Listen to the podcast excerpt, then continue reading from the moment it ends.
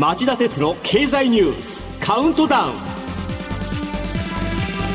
皆さんこんにちは。番組アンカー経済ジャーナリストの町田鉄です。皆さんこんにちは。番組アシスタントの杉浦舞です。杉浦さん、はい。海外のね新型コロナウイルス対策でユニークなパターンが2つ出てきました。ユニークな対策どういうものですか？一つはですね、ええ。飴でもう一つは無知なんですけど、はい。飴の方は香港がやるって言ってるやつで、ええ。個人消費喚起のため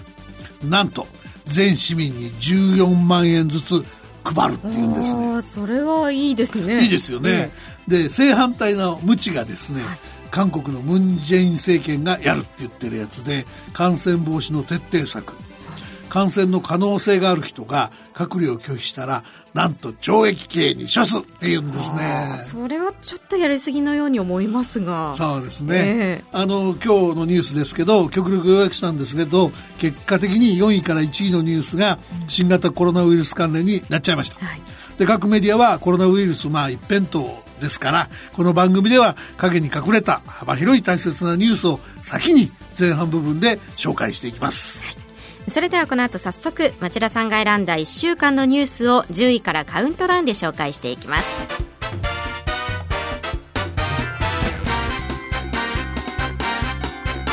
町田鉄の経済ニュースカウントダウン。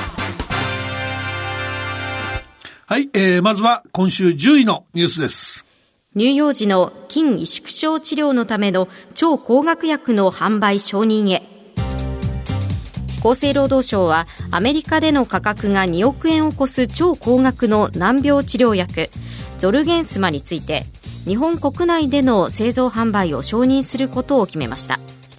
これは筋力の低下を引き起こす脊髄性筋萎縮症にかかった2歳未満の乳幼児を対象にした治療薬で5月にも公的医療保険での薬価薬の価格が決まる模様です。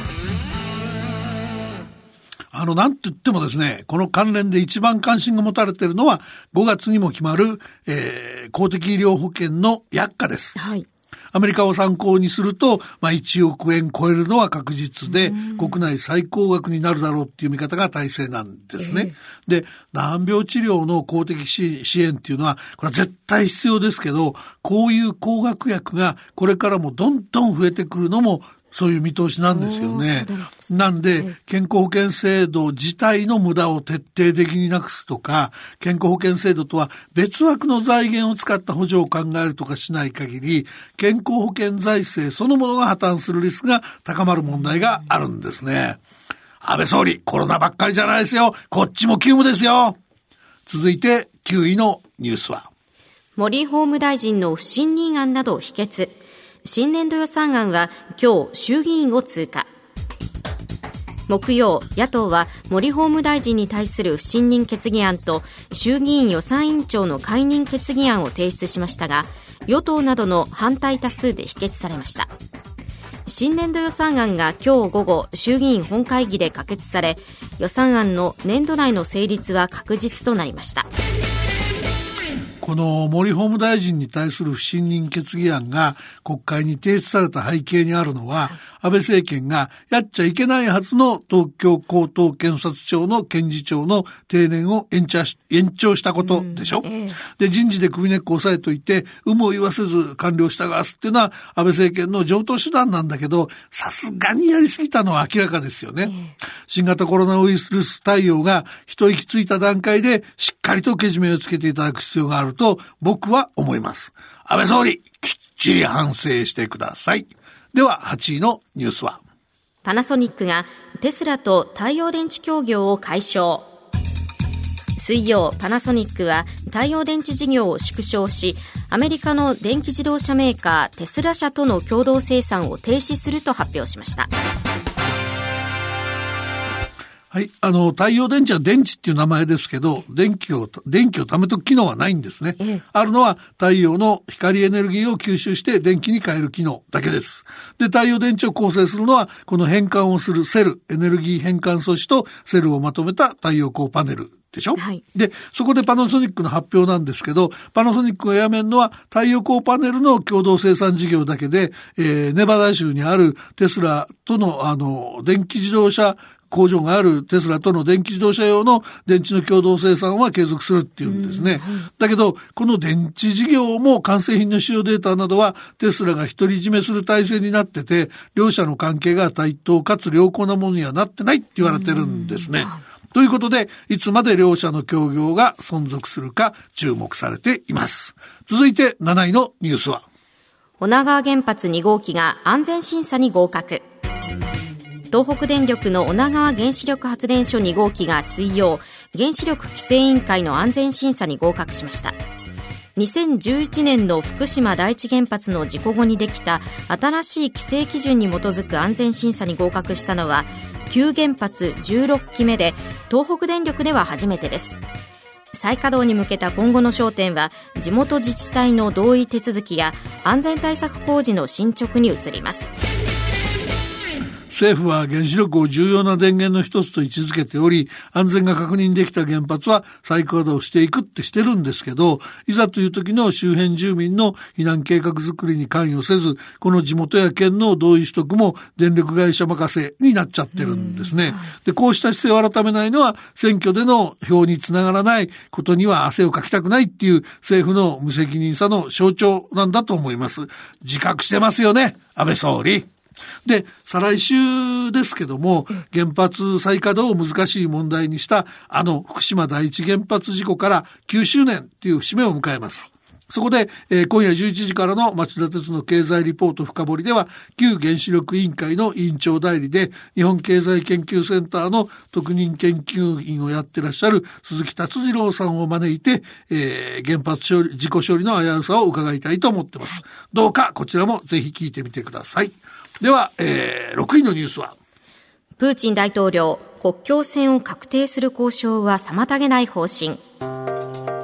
ロシアのプーチン大統領は水曜準備中の憲法改正案に自国領土の明け渡しを禁じる条項を盛り込む案に改めて支持を表明しました。その上で国境確定の作業を妨げないようにすべきだとの認識を示しました。はい、あの、以前にもお伝えしたんですが、プーチン大統領は今回も準備中の憲法改正案に自国領土の割譲を禁じる条項を盛り込むこと自体は明確に指示しました。はい、その一方で国境確定作業を妨げないようにすべきだと述べて、北方領土問題の解決を目指す日本に一定の配慮を見せた格好なんですね。まあ、裏返しちゃえば、国内の強硬論の存在を日本にアピールしたってことなんですよ。やっぱりプーチン大統領ってしたたかで食えない政治家ですよね。それでは第5位のニュースは G20 デジタル課税の原案を承認サウジアラビアの首都リヤドで開催されていた G2020 カ国地域財務大臣中央銀行総裁会議は日曜。共同声明を発表して閉幕しました。今回の G20 では経済のデジタル化に対応した国際的な法人課税ルール作りに注目が集まっていましたが今年年末までの最終合意に向けて取り組む方針を明記するにとどまりました。この背景には11月の大統領選を控えて慎重なアメリカとこのルール作りに前のめりなヨーロッパの溝が際立っていることがあります。このデジタル課税っていうのは、その国の拠点を、その国に拠点を置かず、インターネットを通じて世界各国で事業を展開する巨大 IT 企業に対する課税。のことなんですね。はい、で、現行のルールだと、国内に支店や工場などの物理的な拠点がない外国企業には原則課税できないですよね。そこで、まあ OECD、経済協力開発機構をベースで、新たな課税方法について、2020年までに策定して合意しようと言ってるんですね。で、そんな中で、去年の、えー、暮れからアメリカが言い始めたのが、セーフハーバー、適用除外っていう話で、うん、えー、これ新ルールを使うのかどうかの判断を企業に委ねる選択制と解釈されてるんですけど、まあ要するに国際デジタル課税を形骸化する狙いじゃないかって批判されてるんですね。で、こういった辺に対してアメリカは企業が税を払うかどうか選ぶんではなくて、えー、ほんの少し多く、えー、払う代わりに税負担が安定するものだと説明してるんですけど、まあ具体的な定義も、えー、よくわからないという中で、えー、まあ議論が長引くのは必至ということで、うん、まあトランプさん、こっちも食えない御人ですよね。それでは4位のニュースは。新型コロナ南極以外の世界に拡大水曜ブラジルで新型コロナウイルスの感染者が初めて見つかり感染を確認した国地域は南極を除くすべての大陸に及びました。また CDC アメリカ疾病対策センターは日曜に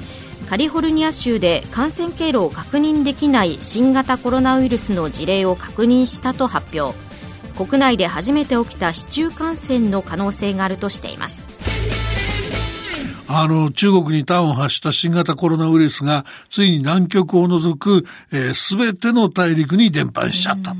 この短期間にこういうことが起きるっていうのは、やっぱりグローバル化が進んだ今日ならではの影の部分とでも言うしかないですよね。で、そうした中で発症が確認された、えー、中国は一大政治イベントの全人代を延期した上、名指しを避けているところもあるんですが、地方政府レベルで日本や韓国からの訪中者を隔離する動きが始まりました。それから韓国は警戒レベルを最高水準に引き上げています。世界経済をこれ以上混乱させないためには各国がどういう感染リスク削減策を取り成功させるかが鍵になっています。まずは10位から4位までのニュースをお送りしました。